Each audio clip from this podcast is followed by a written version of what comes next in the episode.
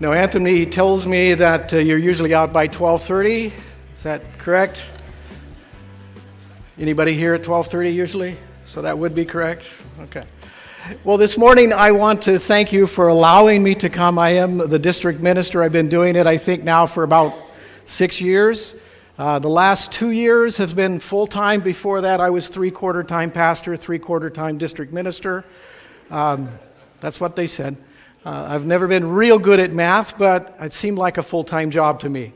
But our district does include the states of, see if I can get them all here, Montana, North Dakota, South Dakota, Nebraska, Minnesota, Wisconsin, Iowa, and Indiana. So currently. There is some things that we will be sharing. I'm not going to give you the conference report this morning because it's Mother's Day and we should focus on mothers, right?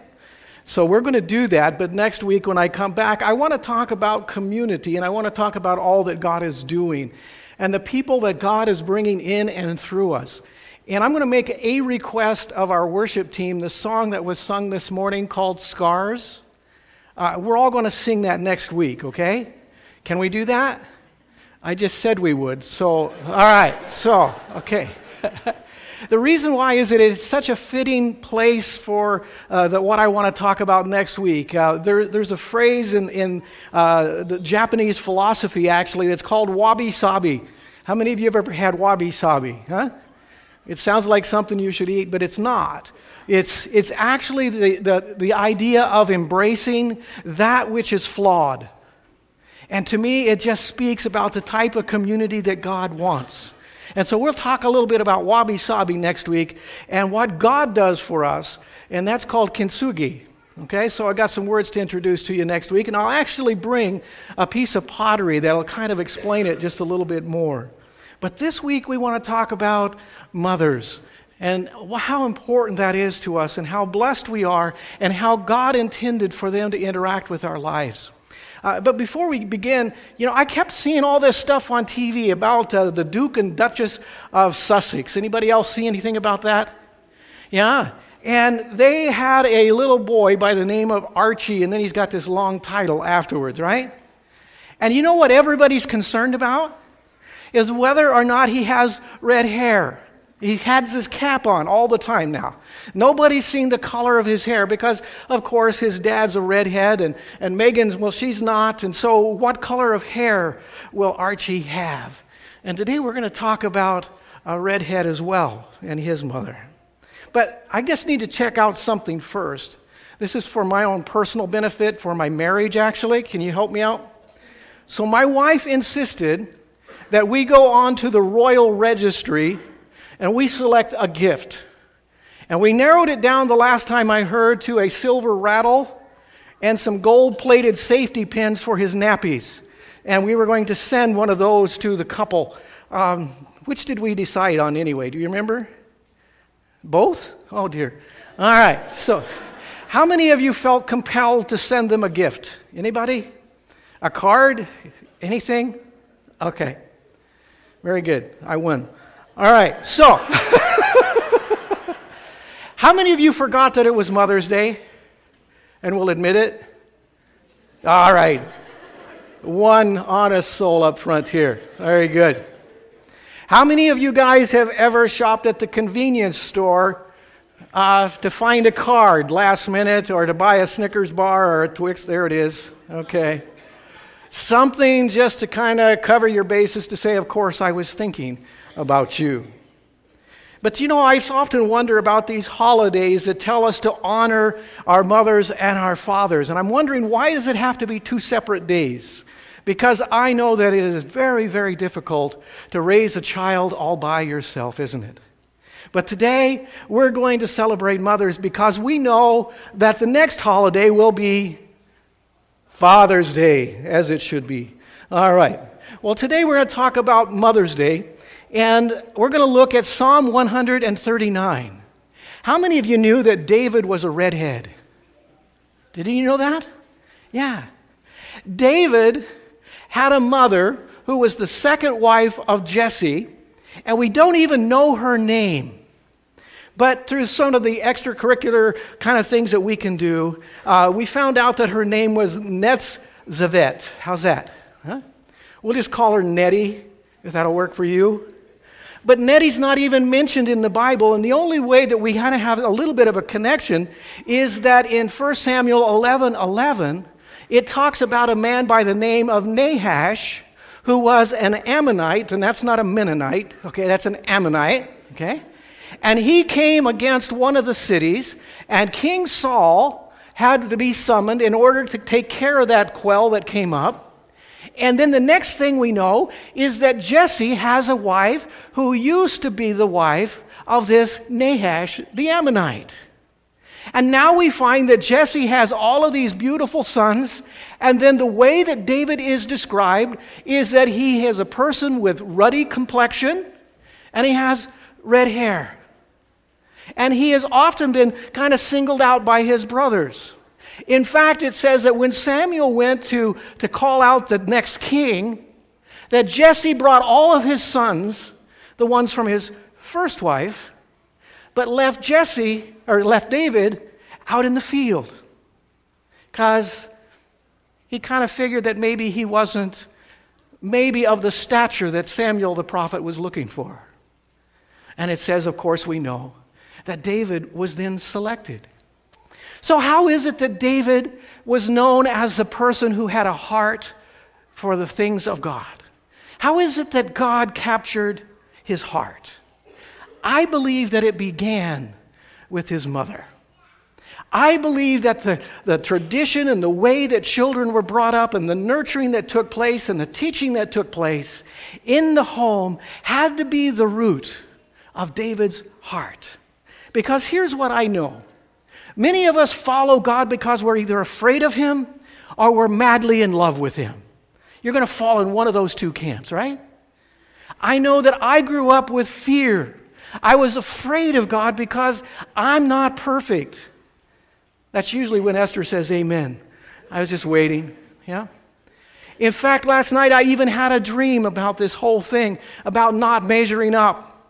Does anybody else have dreams? I think as you get older, you remember them sometimes a little more. It's what wakes you up. But I was climbing a ladder. I was supposed to climb a ladder.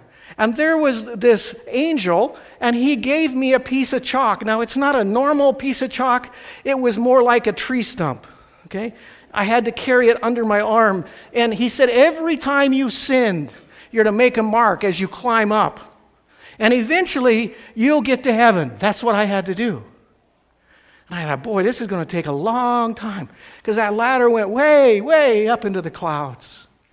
And I climbed, and you know how it is in your dreams? It just seems like it's just taking forever.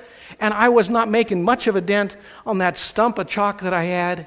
And then all of a sudden, I saw somebody coming down the ladder beside me. And I got excited. You know, there's something new, right? And I thought, who is that? Who is that? I noticed that they had a bald head and youthful and good looking. And it was Anthony.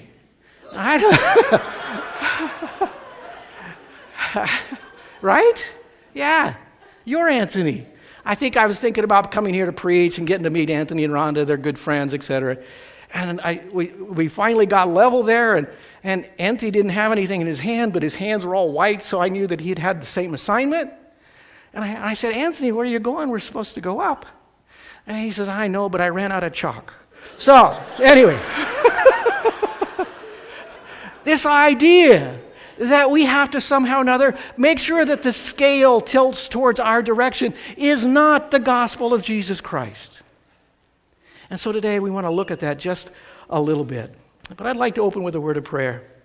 Heavenly Father, today as we look into your word, it is our desire that we would understand your heart, that we would understand how precious you are to us and all that you have done for us.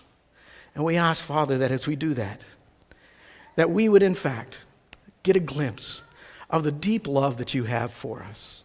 We ask in Christ's name, amen. So if you have your Bibles, turn with me to Psalms 139.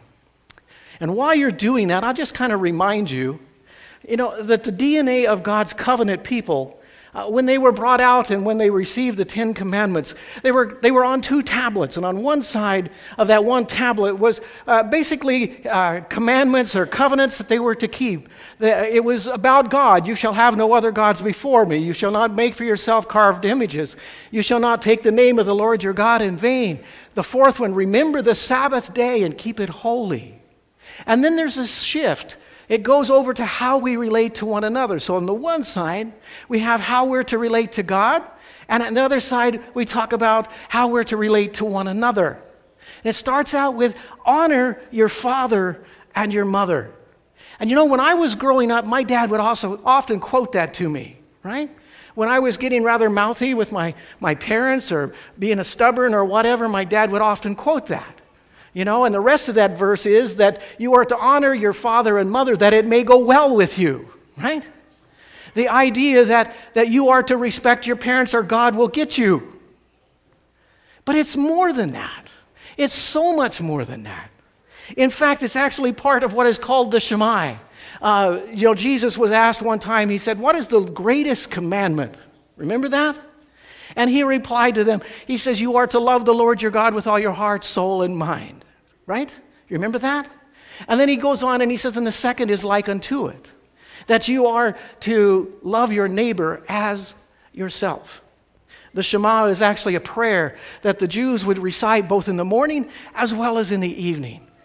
And it came from Deuteronomy chapter 6, where it speaks about that you are to love the Lord your God with all of your might, and then you are to teach your children.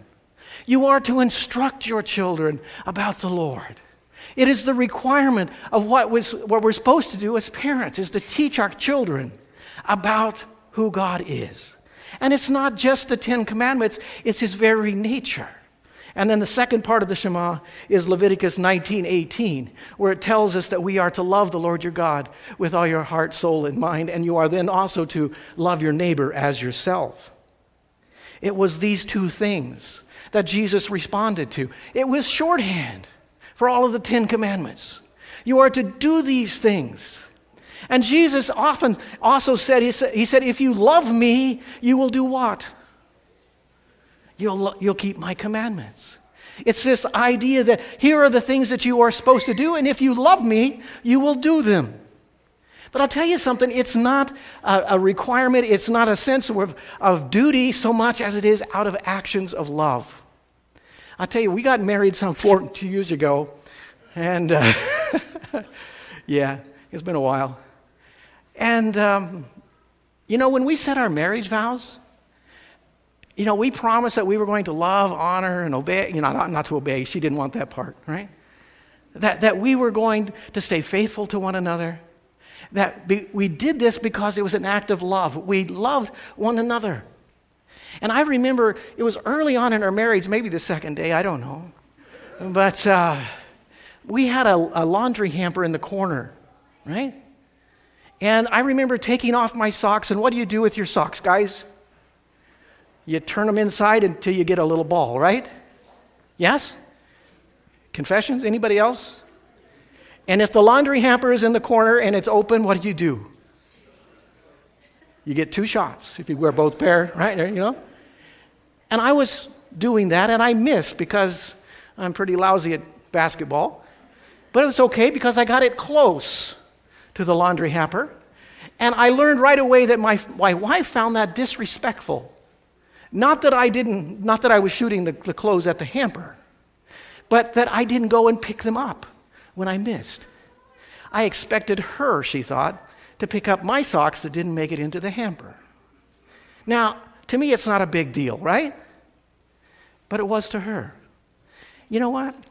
It's my goal now to hit the hamper every time, right? Not that we couldn't use the exercise of bending over and picking stuff up off the floor, but because I love her. When I don't do that to her, I'm showing disrespect. And so Jesus, when he says, if you love me, you'll love me by keeping my commandments. You'll do as I have done. This idea that we do it out of love rather than out of fear. This is what makes the difference. And in Galatians chapter 5, verse 22, It speaks about the idea that when we're around God, when we're close to Him, that we are going to do those things that please Him. Galatians chapter 5, earlier in this passage, it speaks about all of the things that are part of our flesh. And now it's speaking about if we are Christians and the Holy Spirit dwells within us, that we will have this fruit of the Spirit, this idea that it'll rub off on us. This idea that we will be filled with love, joy, peace, patience, kindness, goodness, faithfulness, gentleness, self-control. It says, against such things there's no law. We do these things because we see God do them. And the idea that we're imitating those who have gone before us. We are to be imitators of Christ. As parents, it is our desire that our children will imitate us, right? Do you remember as you're raising your children the first time they copy you? Isn't that fun? Now I've got grandchildren, and my daughter-in-law is not amused when I try to teach her some things that we say in the Dakotas, right? Like, you betcha, or what the world. Do you guys say those things? I was up in North Dakota for a while, and it may be part Canadian, I'm not sure. But anyway, she didn't think it's very funny, but I think it would be great, you know, for my little granddaughter to start talking like Papa. But she doesn't think so. And so today, we want to remember that we are ambassadors for Christ, and we train our children to be that ambassador as well. So let's go see what this redhead man has to say about God. Here are some of the things I think that he learned from his mother. It begins by saying, "O Lord, you have searched me and you know me. You know when I sit down and when I rise up, you discern my thoughts from afar. You search out my path and my lying down, and you're acquainted with all of my ways. Even before a word is on my tongue, behold, O Lord, you know it all together. You hem me in behind and before. And lay your hand upon me. Such knowledge is too wonderful for me. It's high, and I cannot attain it." This last verse in verse 6 where he says, the knowledge is too wonderful. I can't even contain that. It's just above what I can believe. The idea that God knows everything about you. It says that he knows your thoughts. Now that's just not fair, is it? I remember as a child, my brother went walking across the living room, and he went out of his way to step on my foot. It wasn't an accident, right? And my mother evidently could read my thoughts, because as I was getting ready to get up off of the couch, my mom, looked at me, and she said, "Don't you do it." How did she know? It's one of the mom's super gifts, I think, right? They just know things. It says that he had been searched by God, and God knew everything about him when he sat down and when he rose up. It says, you're able to discern my thoughts from afar. It says, you search my path, my lying down. It says, even before a word is on my tongue, you know it. This is how much God knows you. What's left? Everything that you've done, your habits, your thoughts, your intentions, your ways is all known to God. It's completely revealed. Is that fair? Is that fair? You know, yeah, Esther and I, when we got married, you know, okay, it's going on 41 years now? I thought it was 42. It just seems longer. Okay, but 41, okay? And I remember her dad was actually the pastor that married us, right? And so you're standing in front of your future father-in-law making these promises, right? And I thought, you know, we haven't a clue what's coming in our life. And here we are making promises that when things go bad, we're going to stay together, right? In times of good and times of not so good. All of these things we promised in sickness and in health. We hadn't a clue what we were making a covenant to, did we? But what if? You know, I got all these scientific things right now today, right? What if there was really a time machine or something, and Esther could go back now and tell that, I don't know, how old were you, 12 when we got married? Because I'm not that old yet, but, okay, 19, okay, yeah. And whisper into that 19-year-old every rotten thing that I was going to be doing in the next 41 years, right? I often wonder, would she say yes? If she knew everything that I was going to do, every rotten thing that I was going to do, every thought that I didn't even speak. Guys, we know that there are times we keep our mouth shut, we think things, but what if my wife could know every single thought that I had about her? Would she still say yes? You think so? That's good, because... No, wait a minute, you got the keys. Okay, anyway. This is what God knows about us. When we talk about salvation, when Nettie was talking and raising up David, the idea that God knows everything about us and still chooses to have a covenant with us. Think about that. We're good at hiding things from one another. I wore a suit coat today because, well, it hides a multitude of sins, right? Yeah. But the idea is that we often don't want other people to know where we've come from or what we've been thinking. But what if you served a God who knows every single thing about you and still says, I want to be with you? And when you think about David and all the stuff that he's done, how many of those 10 commandments did he break? And yet it says that God still loved David, and David still loved God. He says, you know everything about me. It's like if God was putting us on a scale, David said, there's no way I wouldn't get zapped, right? But yet it says, I can't understand it. Your knowledge is too wonderful for me. It's too high for me to attain. The idea that you know me this well and you still choose to be in the same room with me. This is our God. We don't obey because out of fear, because he already knows everything and he's already said, I still want to be with you. If you get nothing else out of the sermon today, hold on to that peace, that there is nothing that can separate us from the love of God, that God knows everything about you and still went to the cross for you. He knew what you are done and what you will do. And it was why he went to the cross. And for me, there is this moment that perhaps you heard about a couple of weeks ago where Jesus was on the cross. Remember that? Yeah? And he cried out, Eloi, Eloi, lama sabachthani. My God, why have you forsaken me? Do you realize that that moment in history, when the curtain was torn from top to bottom, that at that particular moment, that instant in time, that Jesus took all of your sins, past, present, and future, all of my sins, and he made atonement for us. Why did he go to the cross? Why? Because he knows everything about us, and he still loves us. That's pretty incredible.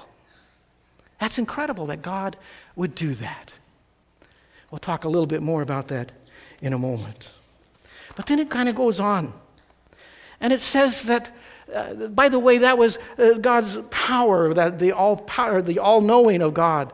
This is the omnipresence part of it, where we understand that God is everywhere. He says, where shall I go from your spirit? Or where shall I flee from your presence? If I ascend to heaven, you are there. If I make my bed in Sheol, you are there. If I take the wings of the morning and dwell in the uttermost parts of the sea, even there your hand shall lead me and your right hand shall hold me. Don't forget that verse. Even there, even wherever you are. When I was in college, we had a young man show up on campus. His grandfather was dying, and he was hitchhiking from the East Coast back to Sterling is where he wanted to go. Yeah? Because he wanted to get there before his grandfather passed away. And he showed up on the campus of Sterling College. Yes, that's where I attended. All of you Tabor fans, please don't stone me. But that's where I went. And this young man said, I need to get to the hospital to see my grandpa. Can you give me directions? Sterling, Kansas doesn't even have a hospital. When college was out, I think there were 400 people who lived there in Sterling. It was a very small place. A truck driver had said, I can take you to Sterling. I'm going to drive right by you. I'm going to Lyons, Kansas. and he dropped him off at the city limits of Sterling, Kansas. The only problem was he wasn't in the Sterling that he wanted to be at. He needed to go to Sterling, Colorado, which is a little further west. He was in the wrong place. It says that even when I have gone so far away, it says, even there your hand shall lead me. I will give you directions from wherever you have been and wherever you are right now. And my right hand will hold you. This idea that God is willing to take us where we are and hold us and give us purpose. He says, I will be with you. Let me read it for you. He says, your eyes, I'm sorry, I'm skipping up here.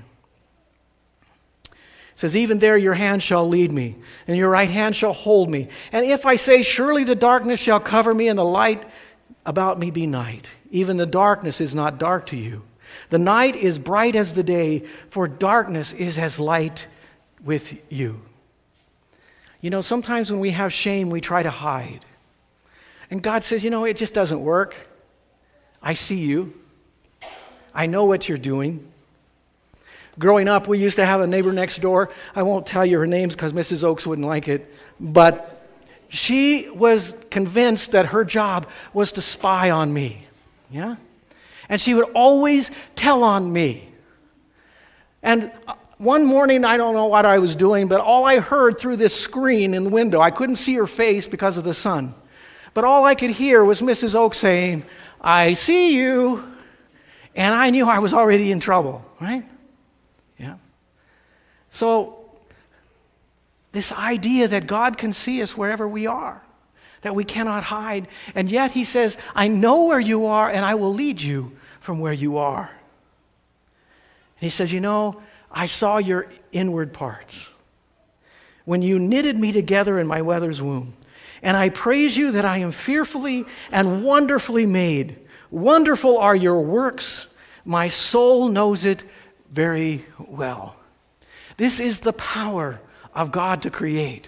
He says, I see your works, and my soul, he said, knows it very well. My frame was not hidden from you. When I was being made in secret, intricately woven in the depths of the earth, your eyes saw my unformed substance, and in your book were written every one of them, the days that were formed for me, when as yet there was none of them.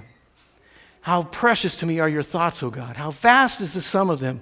If I would count them, they are more than the sand, because when I awake, I am still with you. This idea that God ordained our days, that he is powerful enough to create not only our bodies, but also to place us where he wants us and when he wants us. You are not here by a mistake. David had no choice on who his parents were. But God placed him where he wanted him. And he placed you in this generation for what God has called you to do. We're not here by mistake. It is God's power that is at work within our very lives. Each and every one of us has a purpose for why we are here. You know, I was thinking a little bit, and I'll share just one little quick story about what's taking place here in the Central District. How many of you are familiar with the Congo? That's the DRC right there in the middle. And over 100 years ago, the Mennonite Brethren sent missionaries to the Congo to share with them the good news of Jesus Christ. And by the way, I appreciate all of the support your church is giving to the missions that are taking place all over the world. But over 100 years ago, we sent missionaries into the Congo. And now the Congo is the second largest conference of churches that we have. They're larger than we are, in fact. India is actually the largest conference that we have. They have outgrown us. And now there are some people who are coming from the Congo because of some persecution. For example, the guy on the right there, his name is Claude Tambatamba. I wish they had a cool name like that, right? I'd love to be called Claude, but Claude is actually, he was persecuted. He was left for dead. He has an incredible story, but in his body he carries around with him a lot of pain, even to this day. The things that he went through because of his faith. And now he's here in the United States. He's in Sioux Falls. And he's planting a church there, and they're already up to about 150 people. Not only that, he's planted two churches, two in Kenya and two in Uganda. And he goes back at least once a year to go back and to train and to teach the pastors there. Last year he went back with,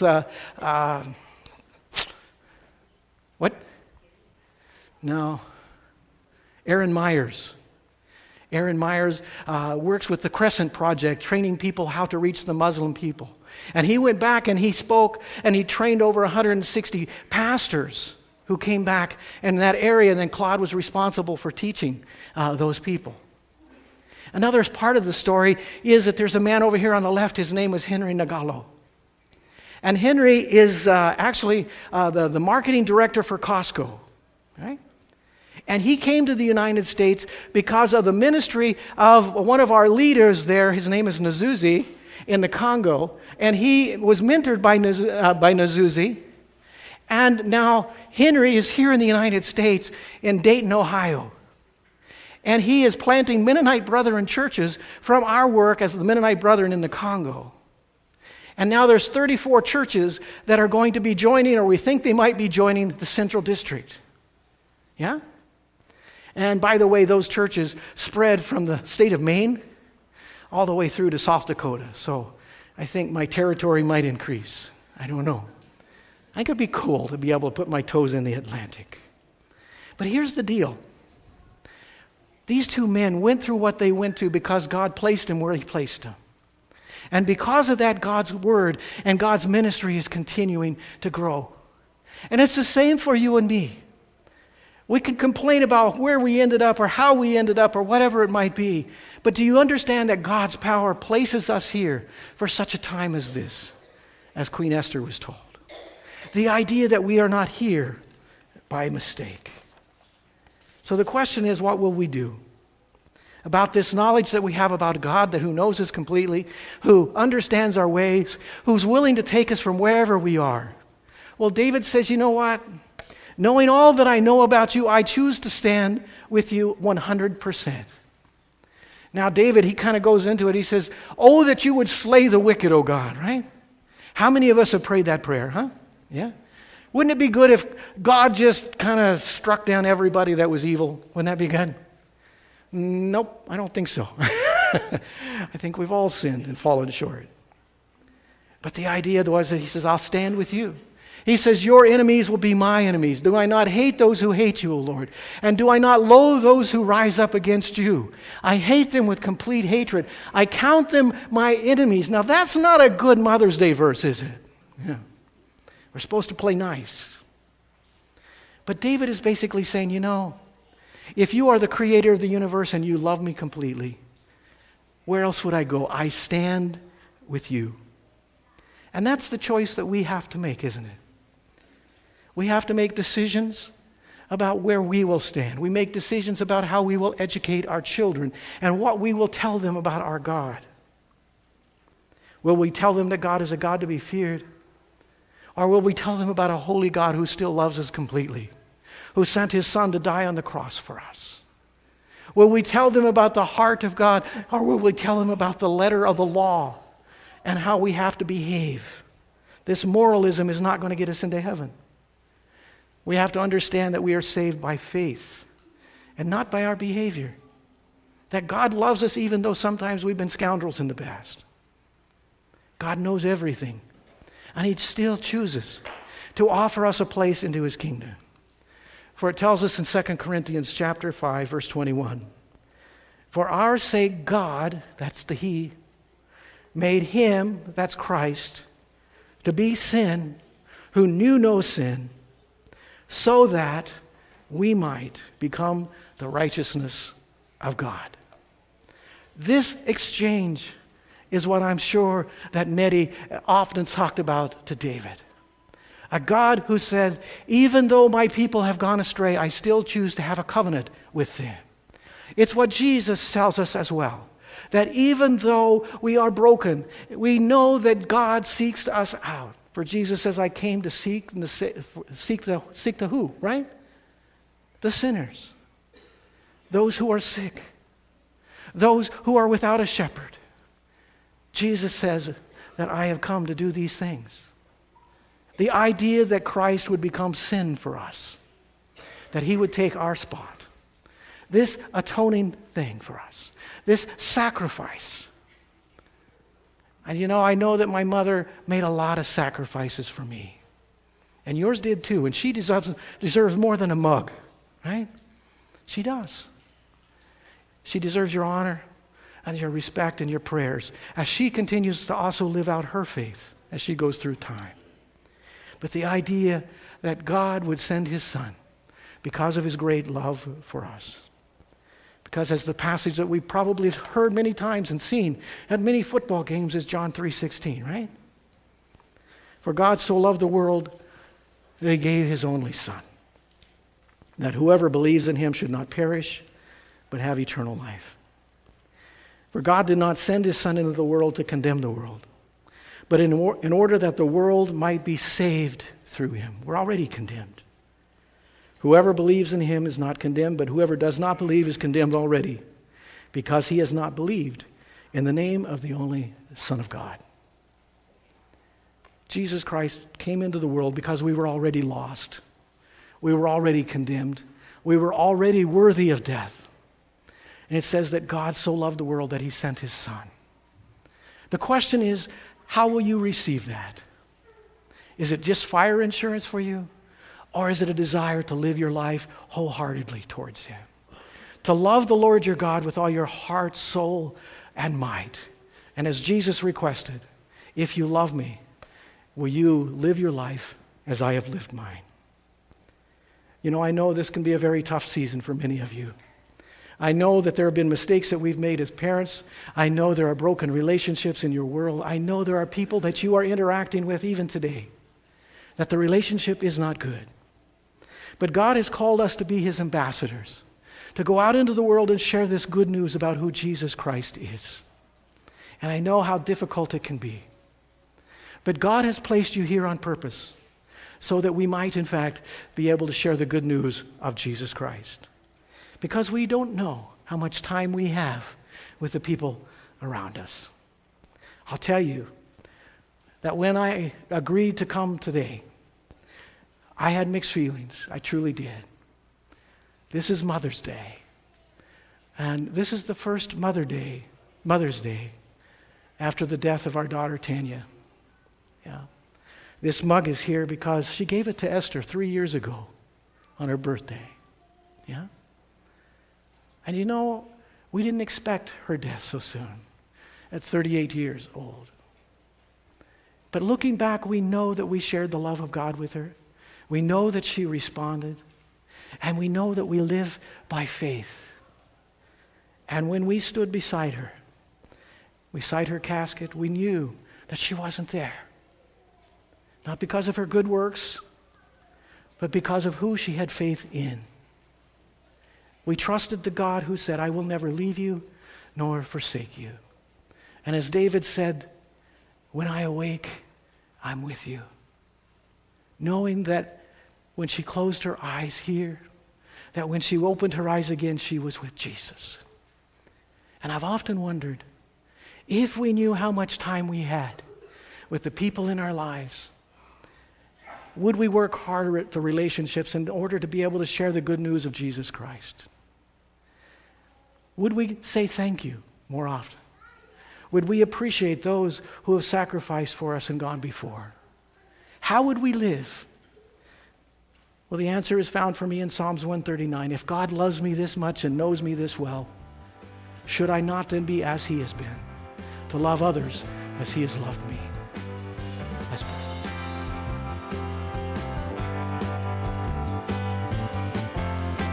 We hope you've enjoyed today's message. If you would like to know more about Bethesda Church, you can check us out on the web by going to our website, which is BethesdaMB.org. That's Bethesda, M as in Mary, B as in boy, .org. or check us out on Facebook by searching for Bethesda Church of Huron. Have a blessed day.